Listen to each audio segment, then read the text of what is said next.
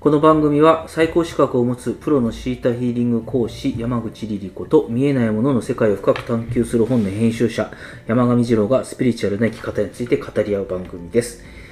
はい、さて今日のテーマはですね、はい。えっ、と、アイデアはどこから来るのかとはい。いうことについて、僕がちょっとはい。話して、き話してみたいというか聞いてみたいんですけども、はい、次郎さんがテーマを決めてくれたんですね今回は。はい、そうですね。と言っても別にノープランですけど、えっと、まあ、僕は本を作る仕事をしてまして、その中で、うんうんえっとまあ、あの、お話を考えるという時が結構あるんですね。うん漫画でわかるみたいなこともそうですし、学習絵本とか、うんえっと、まあ、この間もちょっと5歳の人も、子供が読める、まあ、お金とか投資運用みたいなことを裏テーマにしたあーお話を書いたりしたんですけども、まあ、一応こうお話はどうやって作るのかみたいなことは勉強したりシナリオの作り方とかについてもちょっとは勉強してるんですけど、はい。なんていうかねいざ書こうとなるときになんかそういう体系だってなんかこういろいろ考えてやってるわけじゃないのに、なぜかこうすればいいんじゃないかみたいなうん。お話が出てきたりする？はいはいはい。とか、あるいはまあ出てこなかったりする。でもはいはい。切羽詰まると、あこれでいけるとかいうのが出てきて、うん。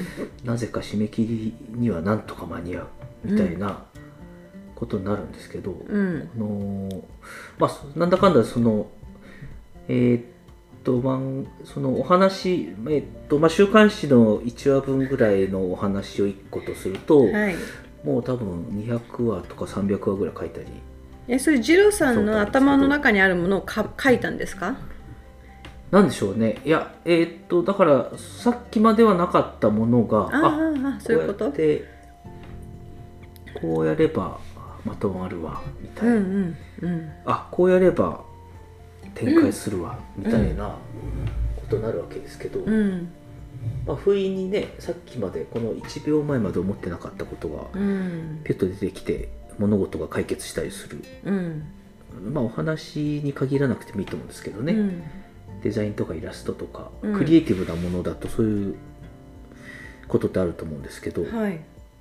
はい、ありますね。でそのアイデアを探す時になんか自分の中を探してるとすごい苦しくなる時もある。んですね。うん。なんでただまあ宇宙にはこう無限の知恵があるのだとしたらはい。なんか得意なものを思い出せるんだと思いますよ人は。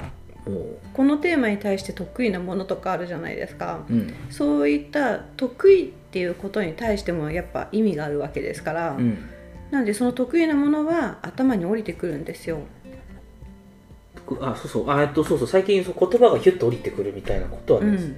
最近よくありますねねそうなんじゃないですか？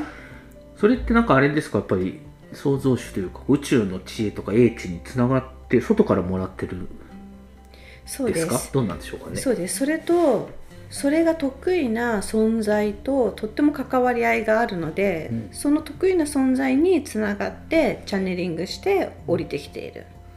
なんかそういうう得意な存在っていうのは霊的存在そうです。得意な霊的存在。例えば得意だった自分の過去性だとかすごくそういうのが得意だった時で答えを持っているあのなんかの能力者とかうん。そういったもんも方とつながりが生まれて答えがやってくる。あー。あのそう。だからなんか自分の中を探すとねすごい苦しくなるんでこう宇宙からもらってくれば、うん。なんか無限にねクリエイティブでいられるかなと思ってうん。そういうつながり方ってできないのかなとか思ってたんですけど。やっぱ人間って一人で生きているっていう感覚すごくあると思うんですけど、うん。実際はどこからかメッセージをもらってうん。自分の存在というものに落とし込んでるんですよね。でそのどこからっていうのがやっぱしさっきも言った過去性の私とか、うんうん。つながりのある能力者とかうん。そういう人たちからチャネリングしてうん。私っていう存在を作り上げてるので、そこを感じるっていうかそこへのこう受容体ですか、うん。なんかこうオープンにしておくとじゃあもっと豊かにクリエイティブになれる可能性があるという。そうですそうです。か？であのそれを受け取れる自分自身でいる必要もあるんですね、うん。そこですよねで純粋でいるとう純粋に降りてくる、うん。でもギューってなんか疲れていたりとか、例えばなんだろうすごく怒っていたりとか、純粋でない形だとつまんないもんが降りてくるっていう感じなので、やっぱ受け取る側もクリアでいる必要がありますよね。クリアで解放された状態。うん、そうです。で大体そのクリアでいる状態っていうのはお風呂に入ってる時とか、森林浴したりとか、うん。あとは寝る寝る寸前とか寝た後とか、うん。なんかそういう時に人ってひらめくじゃないですか。うん。うん、でそのひらめきを忘れずに紙に書く人だっているし、うん。うん、あそうですね。なんかだ誰か有名な作曲家かピアニストはね楽譜を起きて、すぐすぐさま夢で見た楽譜でね作曲したとかいう。うん、人もいいたかな？最近はこの降りてくる感覚にネーミングつける人とかもいてそれを、うん、女神って呼ぶ人もいれば女神さんに名前をつけてアロマって名前の可愛い子と呼んだりとあかああ擬人化するわけですね、そうそうやってネーミングつける人もいるし。ああ名前をつけて。その感覚はええですけどなるほどですね。うんうんまあそうか。えーっとまあいそういう意味では確かにお話を一番最初に作った時はなぜかできたという。あまあ子供の時に遡ってもいいんですけど編集者になってからでもいいんですけど、うん。そうですね。そうなぜかできた。まあおそらくできるだろうという見積もりから始まってるわけですよね。そうですね。でできるであろうっていうやっぱ感覚だとか、面白さだとか疑いのない気持ちとかそういったものが実際行動に移す移すと思うんですよね。でもちろん恐れがあれば止まってしまいますし、うんうん、なんで一緒にあのもうしてみたくて仕方がないっていう感じでアイデアってくるんじゃないですか？なるほどですね。えーうんまああれですねあの料理が上手な人はなんか先天的に料理が上手でそれは何ですか、魔女の可能性がうん。あるというね、話を聞いたことがありますが、うん、料感覚が分かってんでしょうね。お料理の塩梅っていうんですか？料理もなんとなく作ってすごい美味しい人と、うん。レシピ通りなのになぜかっていう。なんとなくやっても同じ美味しさにはならないとかね。なぜか。それはあれなんですかね？何かとつながってるってことですね。いやそれは本当にそうです。本当にそれはもうなんかそう得意な人っていうのは簡単な簡単ってこうやってこれ入れてこうやってお醤油入れてうん。とか言ってね簡単に言うんですけど、うん。そういう感覚につながってない人っていうのは非常に難しく感じていて簡単って言うけど次の工程なんだっけみたいなところでもう大きな壁みたいにやってきてうん。う んでなんだろうやっぱし同じようにはできなかったみたいなですね。うん。まあ、そういう意味ではそれそれでもこう上手い人と得意な人と上手い人とすごく上手い人みたいなのがあってこう、うん。うんなんでそんなアイアイデア出てくるのとか自分もそこまで行きたいみたいなうね、ん。アイデアってそう組み合わせなんで、まあ、うん。もちろんいろんなものをたくさん見るとか、あのこう読むとかも大事だと思うんですけど、うん。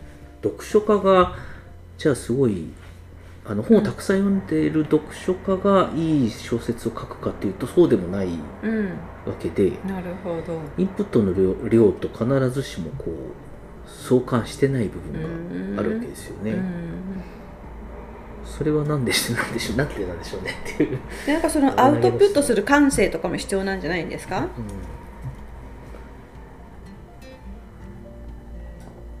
うんはい、アウトプットの完成です。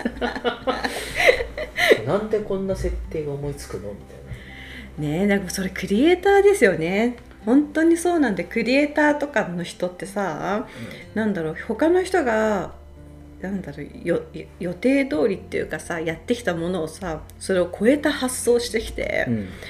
でやってみちゃおうよとか言ってさ本当に実際やってみちゃったりとかしてさそれが素晴らしいかどうかは分かんないんだけどもう素晴らしいってことになりました みたいな、うんうん。そういう能力あるじゃん。クリエイターの人って。そうですね。圧っていうかこう、出来上がったものの圧がすごいんで、うん。これはすごいものに違いないみたいな。そうそうそうそう。匂い立つ感じが。うん、ね、なんかあんまし型にはまってないけど型はちゃんとあってみたいな、うん。クリエイターってそういう人たちじゃないですか。あそうですね、あうん。のあまりそう感性とか感覚でっていうよりは逆にすごく知的な活動もうん。奥ではしてる部分はね、あるので。でも人間の能力ってなんかみんなそうみたいですよ。なんかこういうふうにやってみたら面白そうだなとかこういうふうにやってみたらできちゃうんじゃないかなとかこうやってなんか発展していくみたいなんで。なんでまあこういった能力が自分にないというのであれば決められたルートだけを生きてきたのかもしれないし。あまあ、そういう意味では全ての分野でクリエイティブでいるってことはねもちろん可能で、法律とかの分野でも、うん。ね、こういうふうにやったらうまく、ねうん。つじつまうんじゃないかみたいなアイデアで切り抜けるみたいなね、うん。こともいろいろあると思うし、うん、だってさなんかほらあのーテレビで創作寿司とかをプロのあなんつうの？あはい。プロのお寿司の人たちに評価してもらう番組とかやってるじゃないですか、はいはい。この間もガッテン寿司とかやってましたけど。だけどなんかすごい美味しそうなものうをん。作ってて、でなんつうの新しい試みだねとか言って言われたりとかするものも作ったりとかして多分あれ作ってる時非常に面白いと思うんですよね。でアンド評価もやってくるのでう、んねあのすごい試行錯誤してうん。作られて美味しいの作るじゃないですか、うん。ああいう楽しみってのあるんじゃないかなって。うん。そうそうそうですよね。そこででも、まあ、無限の組み合わせを試すんじゃなくてやっぱりね、これとこれでいけんじゃないかみたいなうん、発想があったりするわけですようね。ん、でその発想あればその発想をこうかその会議に入れますよね。そのチームに。うん。チームに入ってみんなでアイデア出し合って楽しむみたいな、うんうん。うん。すごい楽しそう。そうですね、まあ、うん。昔、料理研究家の人にね取材をしたことがありますけども、うん。あのまあ、新しいレシピ考えるときは大体置き換えから入るとは言ってましたけどね、へえ、えーっとなんか豆腐を使う料理だったら豆腐の代わりにうん。なんか別の食材を使ってみたらできるかしらみたいにうん探していくと、ね。まあそれはだからすごく純烈組み合わせというか、うん。誰でもできる誰でもできうる、ん新しい料理の考え方ですけど、確かに。なその得意なものに関しては、うん。あの新しい組み合わせとかそういうのをあのやってみる能力あるんでしょうね。そういう得意だから。だ私とかがやったら失敗に終わっちゃうものも得意な人がやってくれたら成功を作ってくれるっていうの、ううん。んまあ、そういうところにすごく価値が感じられるんじゃないです、人って。ね。うん。面白いし。あとはまあそうシナリオとかお話のところに戻るとやっぱりこう人間の普遍性みたいなうん。ところにこう深くアクセスできたりすると、うん。えーなんかねあの、うん。いいものが作れる。まあお話に限らずですけど、うん表現するものっていうのは、人間のなんか普遍的なところに降りていけるとうん。なんかこういいものを作れるんじゃないかなって気もするんですけど、うん。降りていくのか上がっていくのかわかんないですけど。何何？ジロさんは何？これをテーマに挙げたってことは何？アイデアが欲しいってことなの？アイデアをもっとこう気軽に出てきたりいつもこう、うん。考えるのが大変な時がある疲れちゃう時があるので、なるほどね。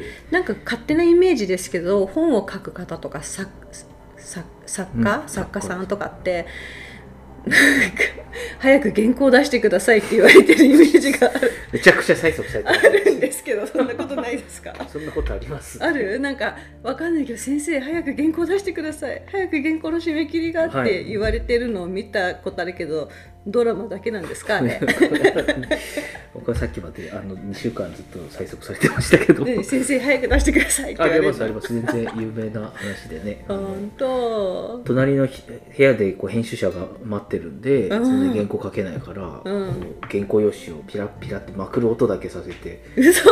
書いてるふりをしてたとか。本当なんだ。だから出てこないっていうのはすごくそうだねでもその環境できにくいですよね。もう追い込まれてて、もう上がるまで帰りませんからみたいな。えー、まあそうなんだ、漫画家さんとかでもねあの、うん。なんかまあ下書きっていうかねまあまあやっぱお話を考えるからですけどそこが全然出てこなくて。そうなんだ。な。だからそこがねもっとこうずスイスイ自在に方でこうマルチタレントみたいなことでね、うん。いろんな分野で活躍するような人もいてその人はどうやってや頭がどういうふうにこうつつまがってんのかなっていうか。うん。やっぱなんかルールとかそういうのが結構あるからそそうなるなりやすいんですかね。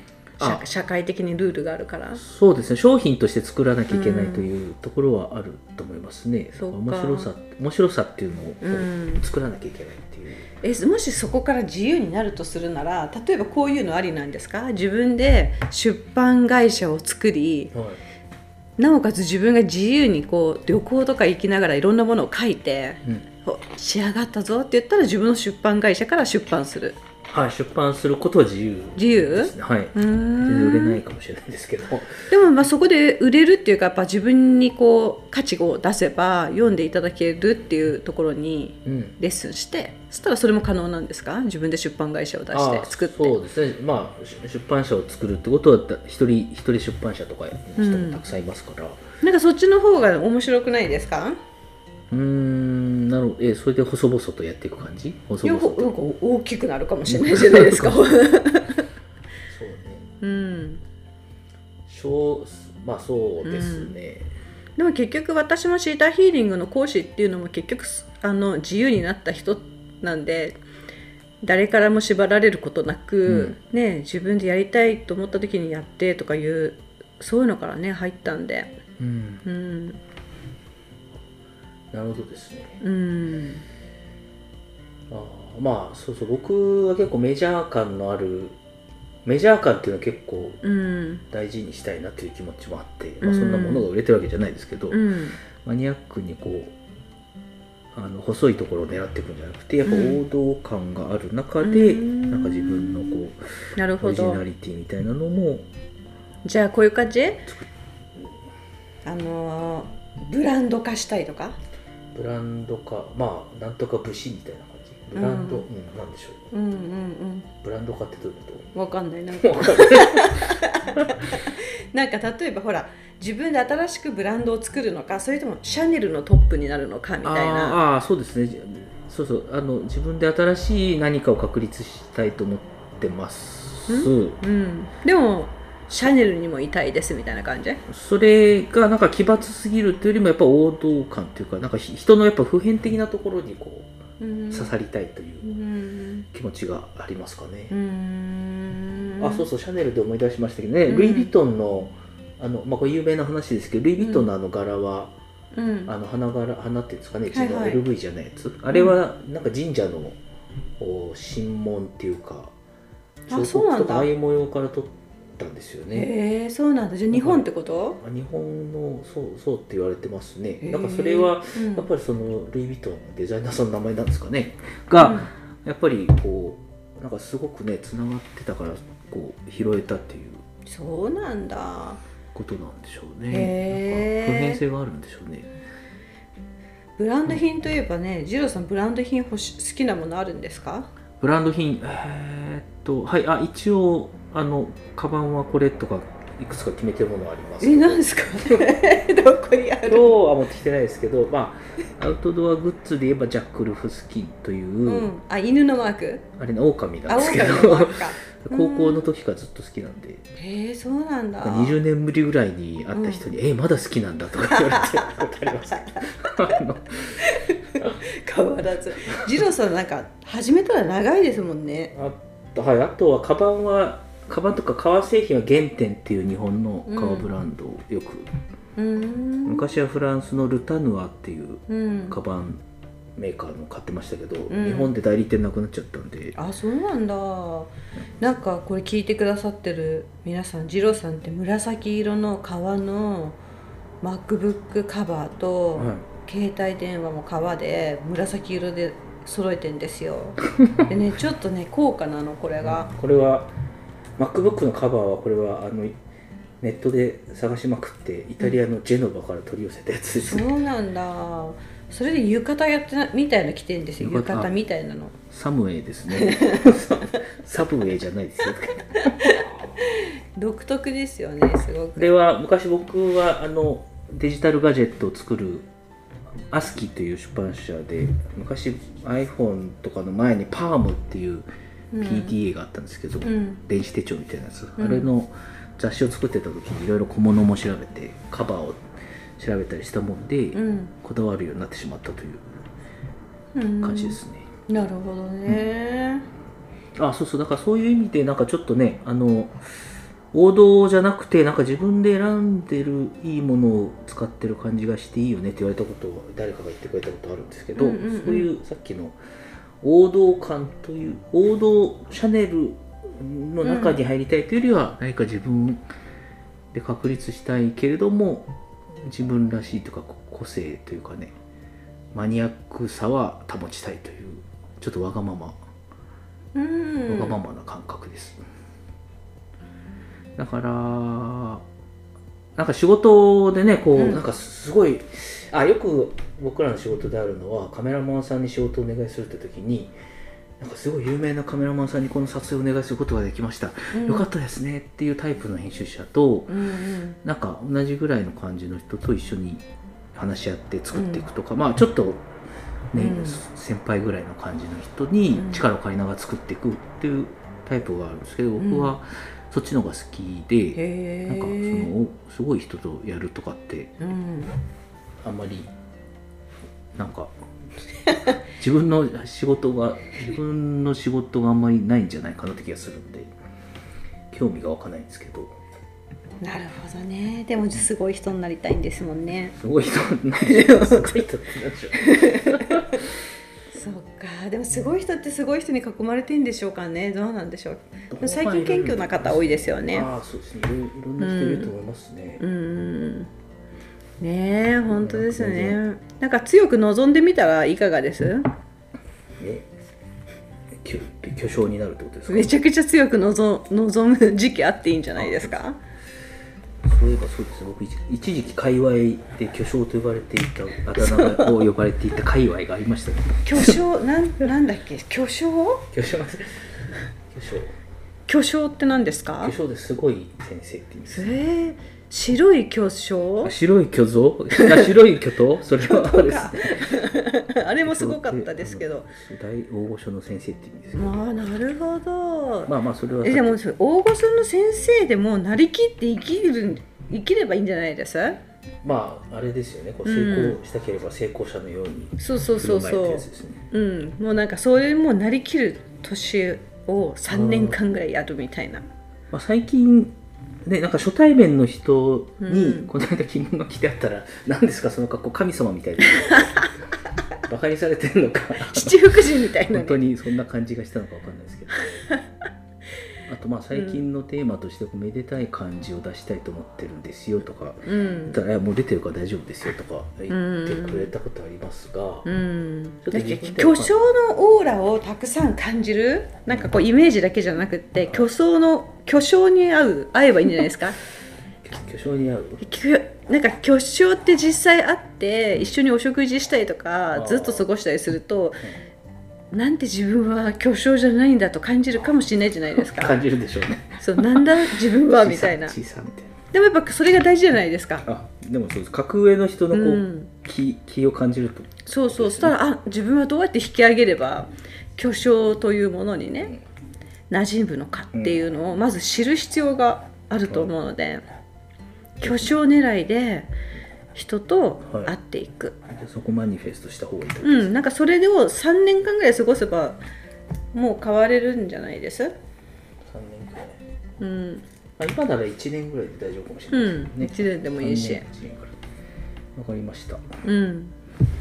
はい全然アイデアと関係ない話してますけど まああそういうこうあれですねこう自分のこう塞いでるところを外していくってことですね。そういう、うん。あのより自分よりそうなん高いところにいる人のうん感気気もあれを感じてで本当にねなんかなりたいと思うのは本当に自由だからなりたいと思うんだけど実際なった人たちと会うとどれほどすごいオーラ出してるかっていうのが分かるんだよね、うん。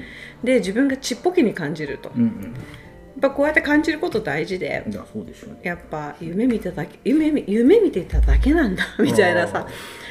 うん。なんかね僕はあの野球のあのあれを WBC はあんま見てなかったですけどね。大谷選手を見て日本のプロ野球選手がみんなうん目をうん丸くしてこうね野球少年に戻ってたという。いやーそうなんだ。全然違うんでしょうねやっぱね。全然やっぱメジャーリーグでやってきた人が。メジャーリーグでもねうん。第大ねトップクラスの注目を集めてる人でしょうから、そうだよね。でなんかね私もねシーターヒーラーであのモンタナに行った時にバーヤナさんに出会うんだけどね、で時々緊張して話ができなくなったりするの。でやっぱオーラがすごいっていうか貫禄がすごいとうん。かさ、貫禄ねでもぞもぞしちゃうわけよ、なのでモンタナに行く前にバーナの写真ずっと見て。そうずっと見てそれに慣れてもう話してるイメージとかあのひよってない自分自身とかねうん。本来の自分自身になるイメージとかして言ってましたよ。なるほど。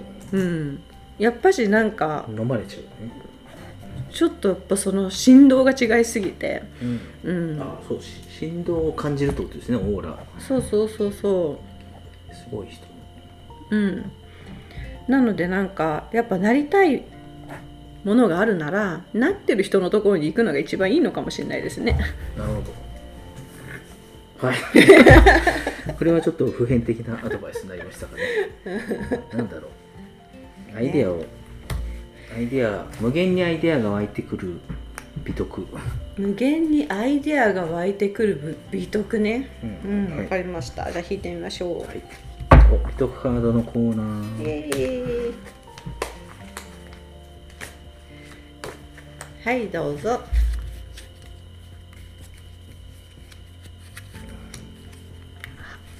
それ違う。バーチューズ内省のカードこれ表紙表紙いやでもレアじゃないですか。すごいなんだろう全部なのかな。全部ってことそれは持ってますね。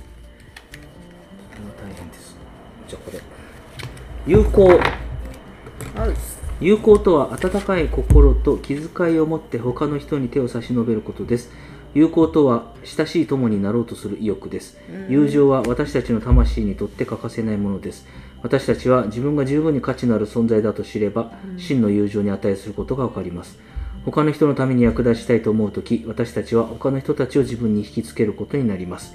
私たちは与えるものを与えられます友達がいると私たちは慰められ笑いが生まれ喜びが倍になり悲しみは減ります、うん。友達はお互いの人生の物語の共感に満ちた証人です、うん。時間を共有し世話を共有し愛を共有し何よりも自分自身を共有します、私たちは知らない人まだ会ってない人を友達だとします友好は孤独を癒す最高の薬です。いいね。どういうことですか？いや友達がアイデアが出るかどうかは分かんないんですけど、でも友達いいじゃないですか。一緒に共感したり好奇心を持ったものをお買い物行ったりとかさ、なんか人って何か成長しなきゃいけない時友達捨てなくちゃいけないとか、恋人ができたら友達捨てなきゃいけないとか、うん。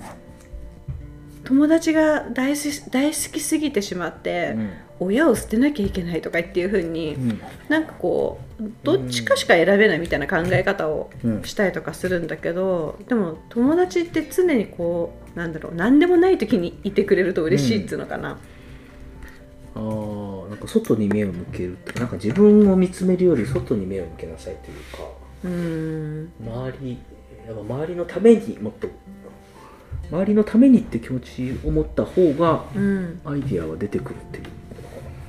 うん。アイディアが出てくるね。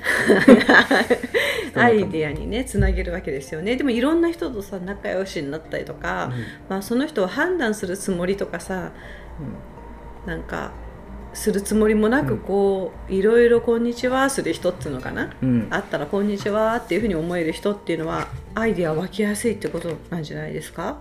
そうですね、うん。そうですね。もしかしたらそのね何かこう作んなきゃとかいうのがすごくこううん。なんていうか生涯っていうかねすごく自分のことを自分すごい利己的になってる時があるかもしれないですね。アイデアを出さなきゃと思ってる時ってうん。なんかみんなのためにっていうか誰かを喜ばせるためにとかうんそういう感覚になればまたちょっと違ったことが出てくるかもしれないのにうん何かいいもの作んなきゃいいもの作んなきゃっていうこうん。内政に向かってしまうとうん。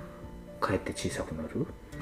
そうですよね。なんかでもそのアイディアね、うん。なんかもっと自然にしてあげればアイディアって出てくるんですかねじゃあアイデアと考えない方がいいってことですかね。アイデアというふうに特別視することがうん。アイデアを出にくくしているといううん、ことはあるかもしれないですね。うん、なんか誰だってそんなに追い詰められたら、うん。逆効果だよっていうのはなんか まあねだからお金に執着してる人にはお金は寄ってこないみたいな。そうそうそう。欲しい欲しいと思えば思うほど持つことができないってい枯う渇してる自分を意識するわけですよね。アンド期限でしょ、うん 期限が来るとまあなんかピュッと出るんでそれでしのぐっていう。じゃあ期限が出ないとピュッと出てこないってこと？そう僕の僕の場合はそうなんですよ。じゃあもう期限キンキンにすればいいじゃないですか。ピュッピュッピュッピュ出てきてほしいなら。期限期限期限期習限慣 習慣とかちょっときついんですけど、まあ、その場合他のものが一切なくなれば多分それぐらいできますけど。期限期限期限期限一緒の週刊漫画家みたいにそれしかやってなければノイズがいろいろ来るから。そうですね。えねあなんか上手に催促してくれる人はそばに置きたいなっていつも思ってますけど、あの僕を追い詰めたプレッシャーをかけないで、うん。あの機嫌よく催促催促って何？先生まだですか？あそうってやつ？どうですか？みたいえむしろさそれを言われる前に提出すればいいじゃないですか。な なんてこと言うんですか？あそうなんですけど えなんかそうなんじゃないです？期限ってさ あのその前の日までに提出しなさいって話でしょ？まあまあ上手な催促っていうのをさ望むとさ なんかできてないっていうか。いややっぱ、ま、待ってるんですよね。あのももっといいのはっていうか。なんか自分の、うんなんか火がつくのを待ってるっていうか、ななんかそういう感じがあるのであのやっぱり締め切りが過ぎてから勝負だぜとか言っちゃうとあれなんですけどそんなことはないですよ、そんなことはないですけど。えーっと僕僕はどっちかっていうとまあスロースタートとかギリギリ好きっていうかギリギリ、そそそこはねやっぱね、うん。あるんですよ。あの締め切りより前に上がってくるうんそうですね、うん。なんかね両方両立してる人ってなかなかあんまいなくてこれはなんかもう有効どころじゃないですね、もうその。まあ有効は有効として まああの自分のためにというより誰かのためにというのが大事だよという。じゃあなんかゆいいアイデアがあった人はぜひコメントください、あとアイデアの出し方をね知ってる人はい。それではスピリチュアルの学びによって人生を作り変える Your Life Your Story 今回ここまでです。お送りしたのは山口リリ子。山上二郎でした。また次回のエピソードでお会いしましょう。さよなら。さよなら